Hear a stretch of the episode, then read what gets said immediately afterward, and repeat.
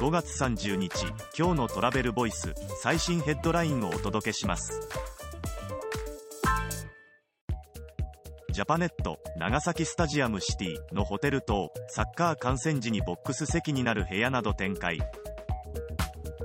ジャパネットが手掛ける長崎スタジアムシティプロジェクトのホテル棟概要が公表観戦時にボックス席に変化する客室のほかテレビや加湿器など備品を購入できる仕組みも構築する。次のニュースです。米太田ホッパー GO 銀行最大手と提携銀行アプリのユーザーにフィンテック旅行サービスを提供。米 OTA のホッパーはオーストラリア最大の銀行コムバンクコムバンクと提携。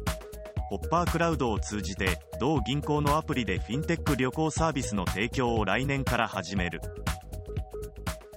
次のニュースです太平洋アジア観光協会 PATA マレーシアで国際会議を6月開催。テーマはサステナブルな地域マネジメント PR パタ太平洋アジア観光協会が2023年6月21から23日デスティネーションエクスペリエンスフォーラムマート PDFM 2023を開催。アジア太平洋地域のデスティネーションにおける地域マネジメントやマーケティングに特化したイベント。次のニュースです。ハワイ州観光局4年ぶりにハワイエキスポ2023開催新広告キャンペーン旅は世界を美しくできる。も発表。